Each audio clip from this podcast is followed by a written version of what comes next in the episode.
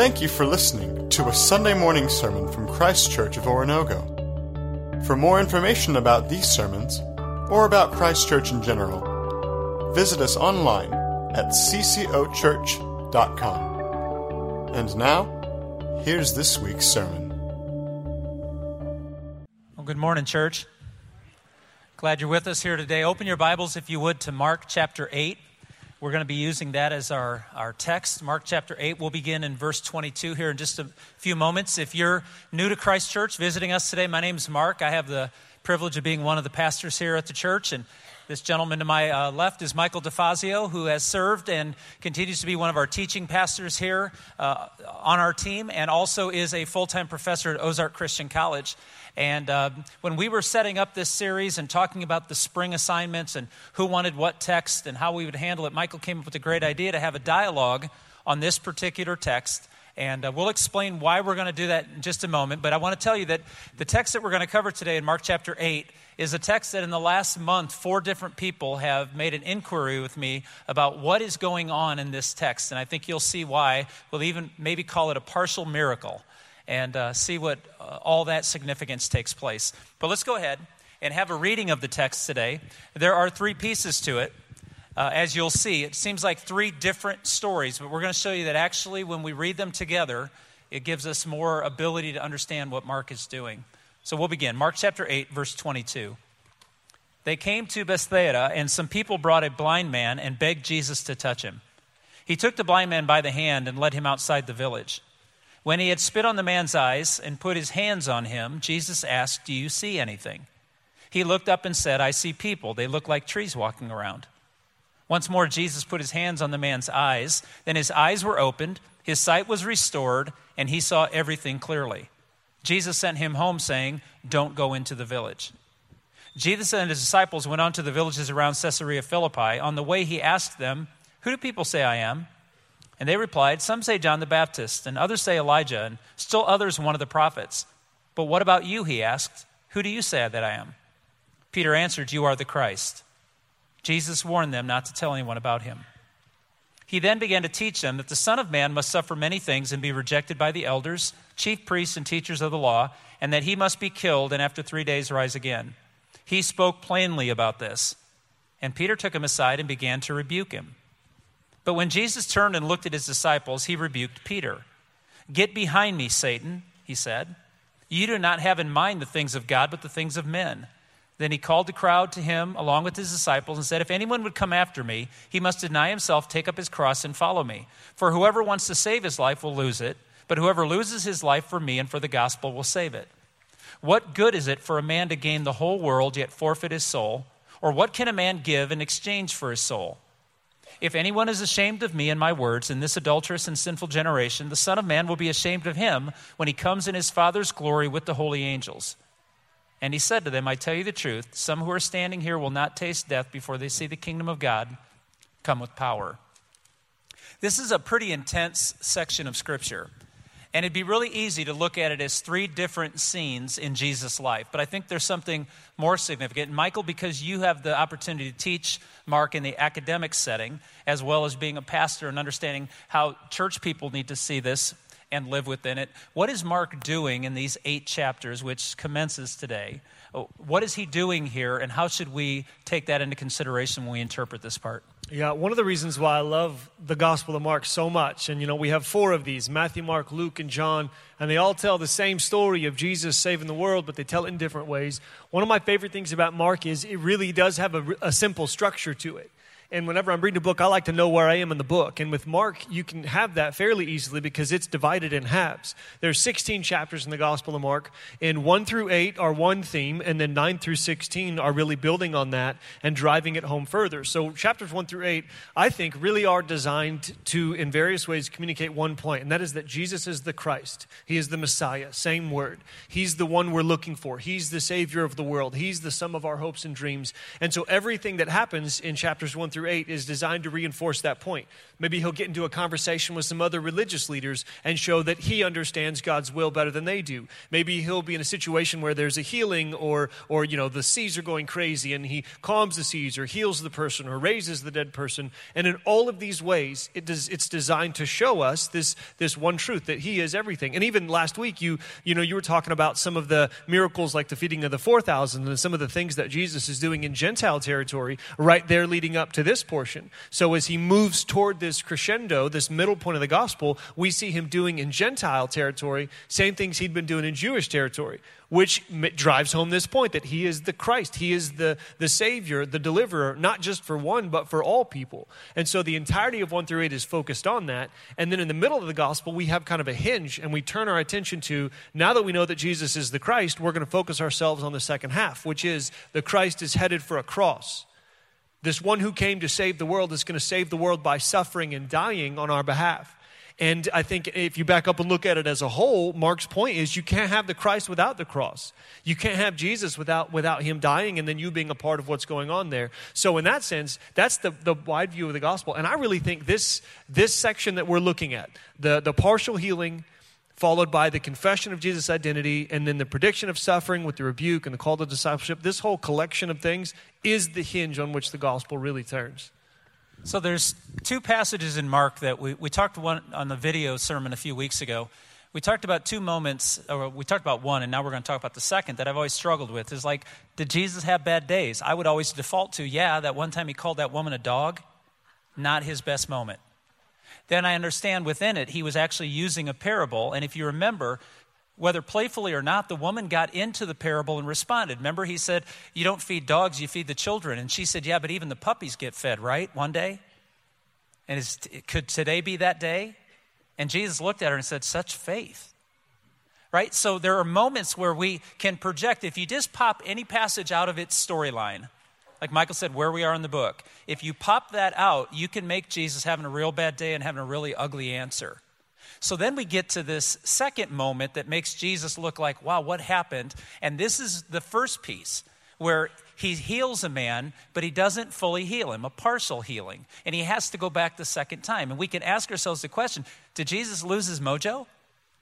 What happened here? Why wasn't he healed initially? So there's two theological questions about this first part of today's text that I want to ask you. Deep theological questions that need answered. A, why couldn't Jesus heal him the first time?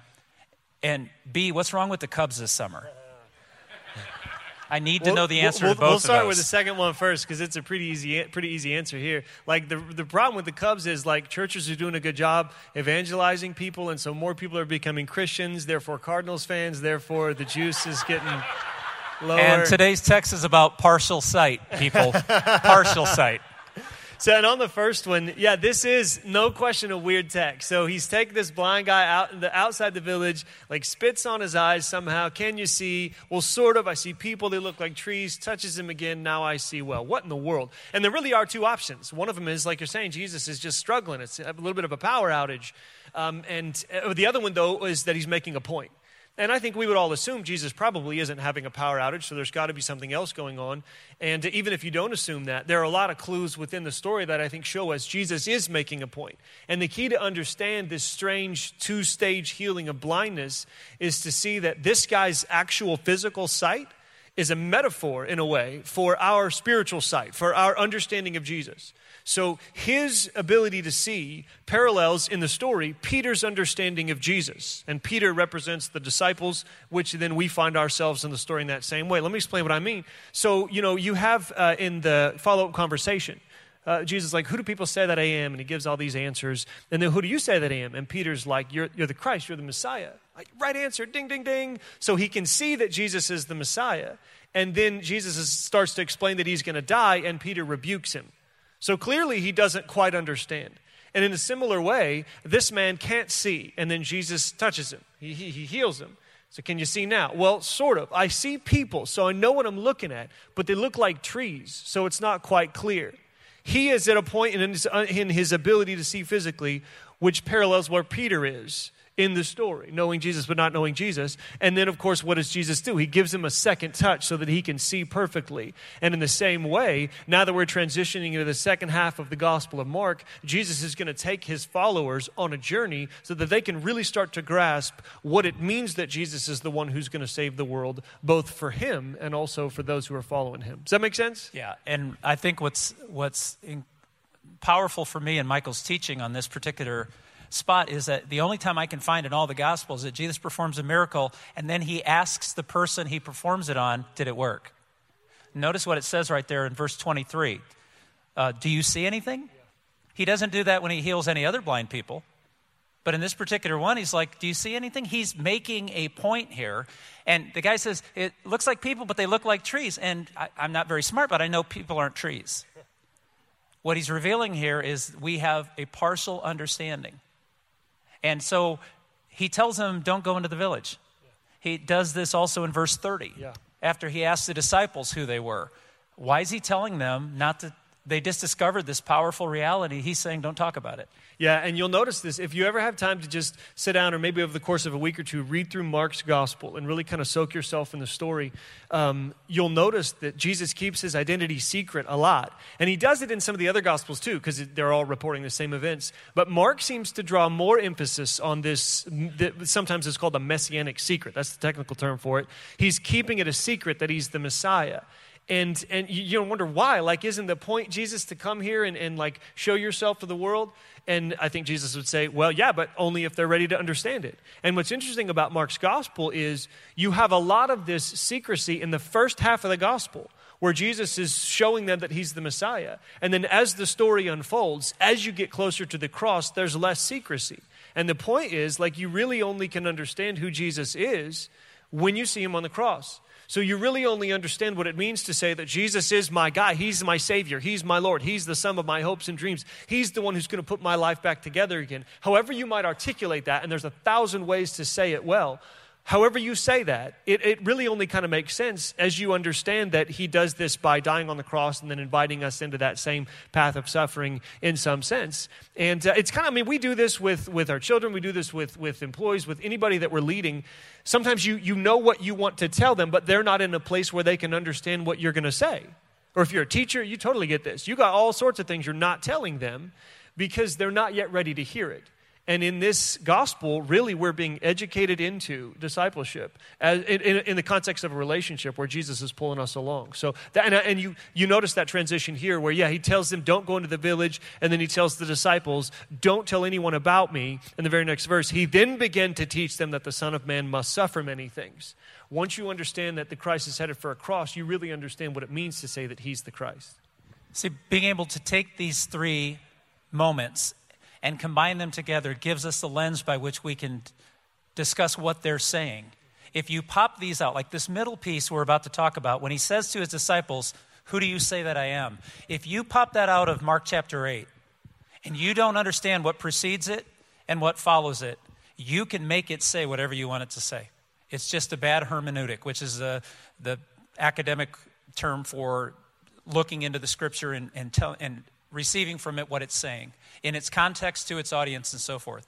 So what's interesting to me here is that he says to them, who do you say that I am? He's just given this beautiful metaphor of partial sight. Then he comes around and he's asking them, you know how people perceive me. Who do you say that I am? Okay, so Peter uses, you addressed it just a moment ago, he calls him the Christ. That's the Greek word for Messiah. Peter says, you've got it. And Jesus says to him, now, don't talk about it. And he sets him up for the sermon, the third piece that you just mentioned. He says they're going to suffer. And Peter then, when he hears this, and I love verse 32, notice it in your scriptures, he spoke plainly to them. No metaphors, no parables, no tricky language. He told them right up front, we are now turning toward Jerusalem, and I'm going to suffer greatly. And Peter rebukes him. Why did Peter feel he needed to do that? Yeah, such a good question. And, as we talk about Peter, I know our heart and I know your heart is, well, so where am I in the story? And what I love about this is Peter's shining moment isn't as shiny as Peter thinks it is. So Jesus does this. He kind of, not in a harsh way, but in an appropriate way, kind of sets him up. You know, it's like, who do others say that I am? And Peter just knows. He's given, well, they got the wrong answer, and they got the wrong answer, and they got the wrong answer. All of them do. And then, well, what about you? And Peter's like, well, I know the right answer. And I think that's probably most of us in this room feel like, hey, a lot of people don't know the truth about Jesus. I know the truth about Jesus. And there's this temptation to then think, that means I've arrived. You know, and this whole point of this story, I think for us, each of us in the room is don't think that you've arrived in your understanding with Jesus just because you have the answer in place.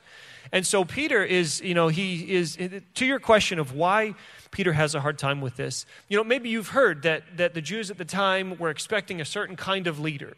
They wanted the Messiah to come and defeat the Romans and free them from slavery and to lead this political march where we take over the world. And so in that sense, Peter has a hard time because he expects something from the Messiah, and the actual Messiah doesn't fit it.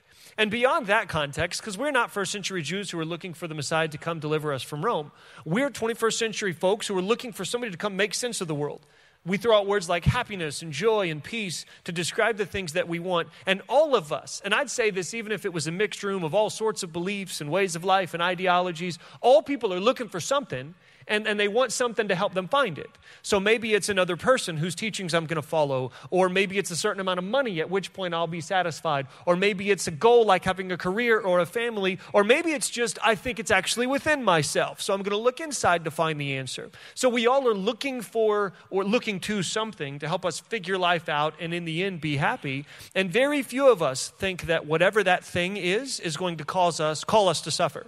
Like that doesn't compute to us. So we have an understanding of how we need ourselves fixed. And it usually doesn't involve someone who dies a shameful death and then invites us to follow his example. So it's more than I think just Peter. It is me, it is you, it is all of us in the room recognizing that, yeah, Jesus is the one. He is the sum of my hopes and dreams. He is my everything.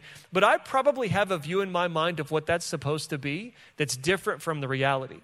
And it's probably going to, in certain ways, be harder than I anticipated to let this person actually put me in the world back together again. Now, you shared with me an insight you have on Peter. You said he's thoughtful here. He's not ignorant. Yeah.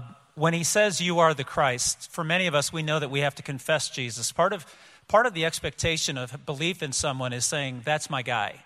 I believe in him, and I'm going to choose to believe in him. And for a lot of us, I'm afraid in American culture, that profession of Jesus is where our lives stopped instead of began. And so when he says, you are the Messiah, he got the answer right. He just doesn't understand how right his answer was. Does that make sense? He said the right thing, but the implications began to frighten him.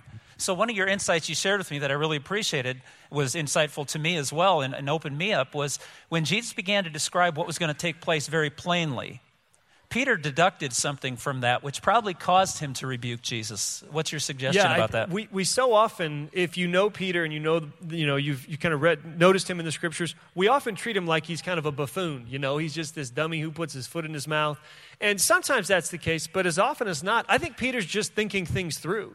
And in this case, that's exactly why he has an issue with it, because he's like, hey, so you're the guy I've decided to follow, so whatever happens to you, I'm involved in. You said what's going to happen to you? Peter connects the dots and realizes that a suffering Messiah means suffering discipleship.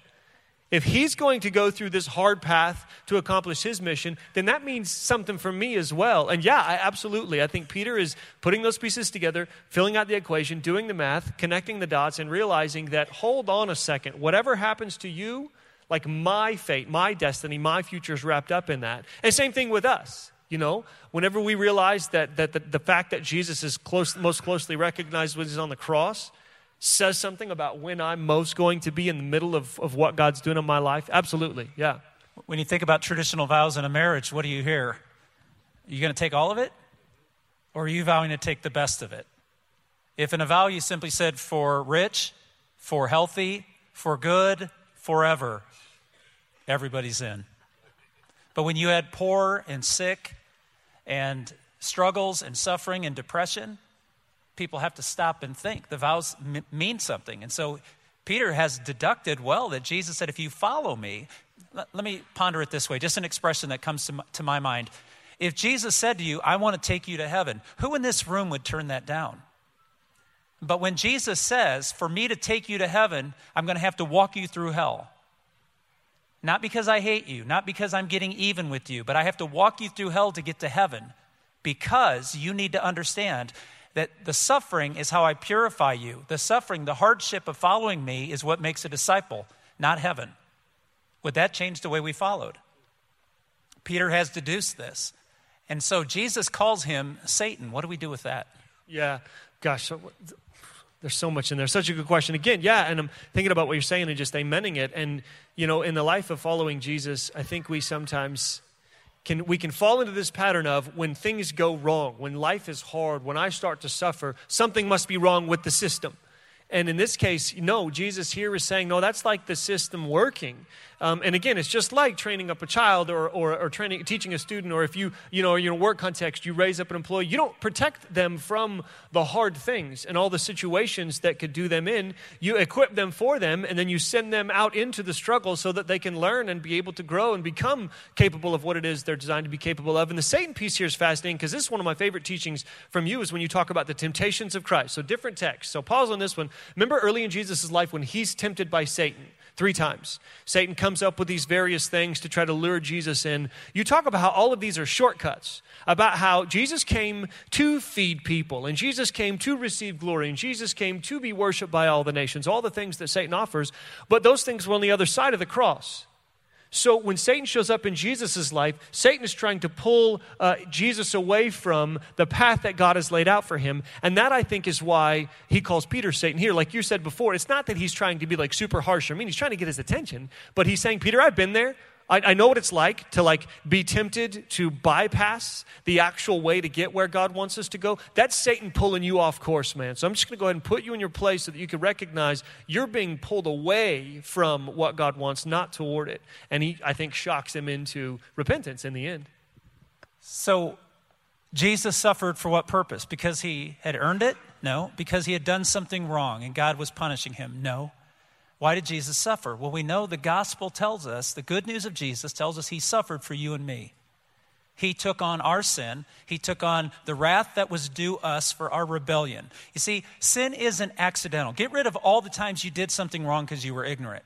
Dismiss those. We're not talking about those. We're talking about the time you looked God right in the face and said, The moment you said, I know better than you about everything. That's what sin is. It's defying God's goodness and his wisdom. And so in those moments, Jesus took that sin upon himself, having never done that to God. He took our doing that to God upon himself so that you and I might be free. Right? Everybody agree with that? I don't think anyone's going to go, blasphemy. No, that's just the gospel. Now let's talk about our suffering. You have to erase from your mind that suffering is God getting even with you and making you pay before he doesn't make you pay. Suffering is the fact that we're standing up for the goodness of God. We're standing up for the morality of God. We're standing up for the ethics of God because we believe he's good and he's right. And our world is not going to receive that. So we're going to suffer by following Jesus because we're going to follow Jesus when the world makes fun of him, when the world persecutes him. The suffering we're talking about is not a bad day. It's not migraines. It's not those things that happen to everybody. The suffering he's saying is, if you follow me, I'm going to have to take you to the hell to get to heaven. And we have to ask ourselves a question if we're willing to do that. But also notice what he says there in verse 35. After the cross, he said, whoever wants to save his life, what? Loses it. And whoever wants to lose his life for me will save it. How do we deal with our self-centeredness when it comes to, I want heaven without the journey there? I think you just hit it on the head. We recognize that the issue here is our self-centeredness. And that in many ways, the cross shows us so much. And it shows us what happens when people allow themselves to be driven by self-centeredness. They put the Son of God on a cross and put him to death, you know. And so he's exposing this path and he's calling us to a different one. And yeah, you're right. It's not just migraines or these various things that happen to all of us. It's anything that comes into your life as a result of you following Jesus. And now that may be very personal. Here's one of the hard things with this is we don't just want to make everything that happens in my life a taking up of my cross. But like every time you experience hardship, because of your commitment to Jesus. And that means in your interpersonal relations with one another, whenever you have a hard time because you're being selfless, that's what we're talking about. Whenever you're like saying, I'm not going to fulfill my desires, I'm not going to focus on what I want, I'm going to serve you, the people around me, or them, or him, or her, or whatever. Like that is, I think, taking up the cross. Or whenever, because you're committed to the way of Jesus, the world around you looks down upon you or, closes off a pathway to you or mocks you or whatever, that too, I think, is part of what he means by take up the cross. So I can't remember exactly the question that you asked, but I think I remember enough of it to say, part of what we want you to hear in this text is not just Jesus like yelling really intensely. Whenever it gets to the part where he says, if you want to come after me, then you got to deny yourself and take up your cross and follow me. I've always in the past heard this as like this really intense moment where the preacher's up there and he's going off and I'm feeling really bad and it's a really emotional moment and I'm like, yes, I'm in. I don't really think that's what's going on here. I think Jesus is being calm and calculating. I think Jesus is saying, hey guys, listen, here's how it works. If you want this to happen for you, if you want your soul, your very self saved, then you're going to have to give it up completely and let me take total charge. And that, I think, is some of what this means for us, is letting Jesus take total charge of our lives, down to the ways we treat each other, the ways we spend our time, all these different things. And one of the other reasons why we wanted to do this one in dialogue is this idea of letting Jesus take control of your life or taking up your cross and following me. It's sort of, it inspires well. Like you could have a really moving, one guy getting up and preaching a sermon and really just inspiring us all to do this. And there's a time for that. But as I've gotten older and my life has been, just more routine and normal and some of these different things, it's become, I read this text now and I think, yeah, that like made a lot of sense when I was 17 to just give it all up for Jesus. But we wanted to have a conversation to say, no, like in the context of normal daily adult life, taking up your cross and following Jesus is still a thing, right? It's still something that does determine our steps all along the way. I just noticed something in verse 38, if you see that, he said, if anyone is ashamed of me and my words in this culture, adulterous, sinful generation, the Son of Man will be ashamed of him when he comes in his Father's glory. So I think it's interesting is Paul will say in Romans chapter 1, I'm not ashamed of the gospel, not ashamed of who Jesus Christ is. And I think the temptation for all of us when suffering comes is to get out of it as quickly as possible instead of understanding that the same suffering Messiah who we've identified as our Lord, will lead us safely to the other side. And without this, we can't go through it. That's why one of my favorite quotes of C.S. Lewis, because I don't remember all the brainy ones. I remember the simple ones. But he said, this will all make sense one day. And the most common expression in heaven will be, oh, no kidding. Because Jesus said, you have to trust me. Peter said, you're the Messiah. They came to this healing man. Peter said, you're the Messiah. And Jesus said, now let me reveal who I am as Messiah. And that's part and parcel of what we worship. And I appreciate Michael so much for coming and sharing with us. Would you help me express appreciation to him and his teaching? So we answer the so what question now.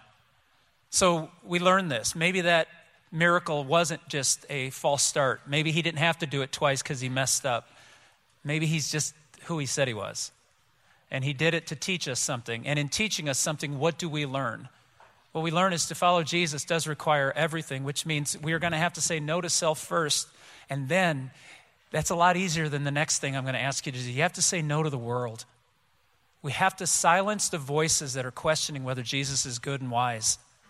And it's going to cost us something to do so. It won't go well. It won't go well because we've been bad and God's getting even. It won't go well because people don't want to take a knee before Christ. They don't think they need a Messiah, like Michael said earlier so well. We're trying to fashion Jesus to fit what we need him to be instead of receiving him as he is. And Peter would struggle with this. But listen to the words. Let's not be ashamed of Jesus. He's exactly who you believe him to be. Now let him reveal himself to you each and every day, trusting him more, even in suffering, to see who he is. That's the Jesus we're about to worship in music. That's the Jesus we're about to worship when we walk out of this building into the parking lot. Let's stand together and worship that Jesus. Thank you for listening to a Sunday morning sermon from Christ Church of Oronogo. For more information about these sermons, or about Christ Church in general, visit us online at ccochurch.com.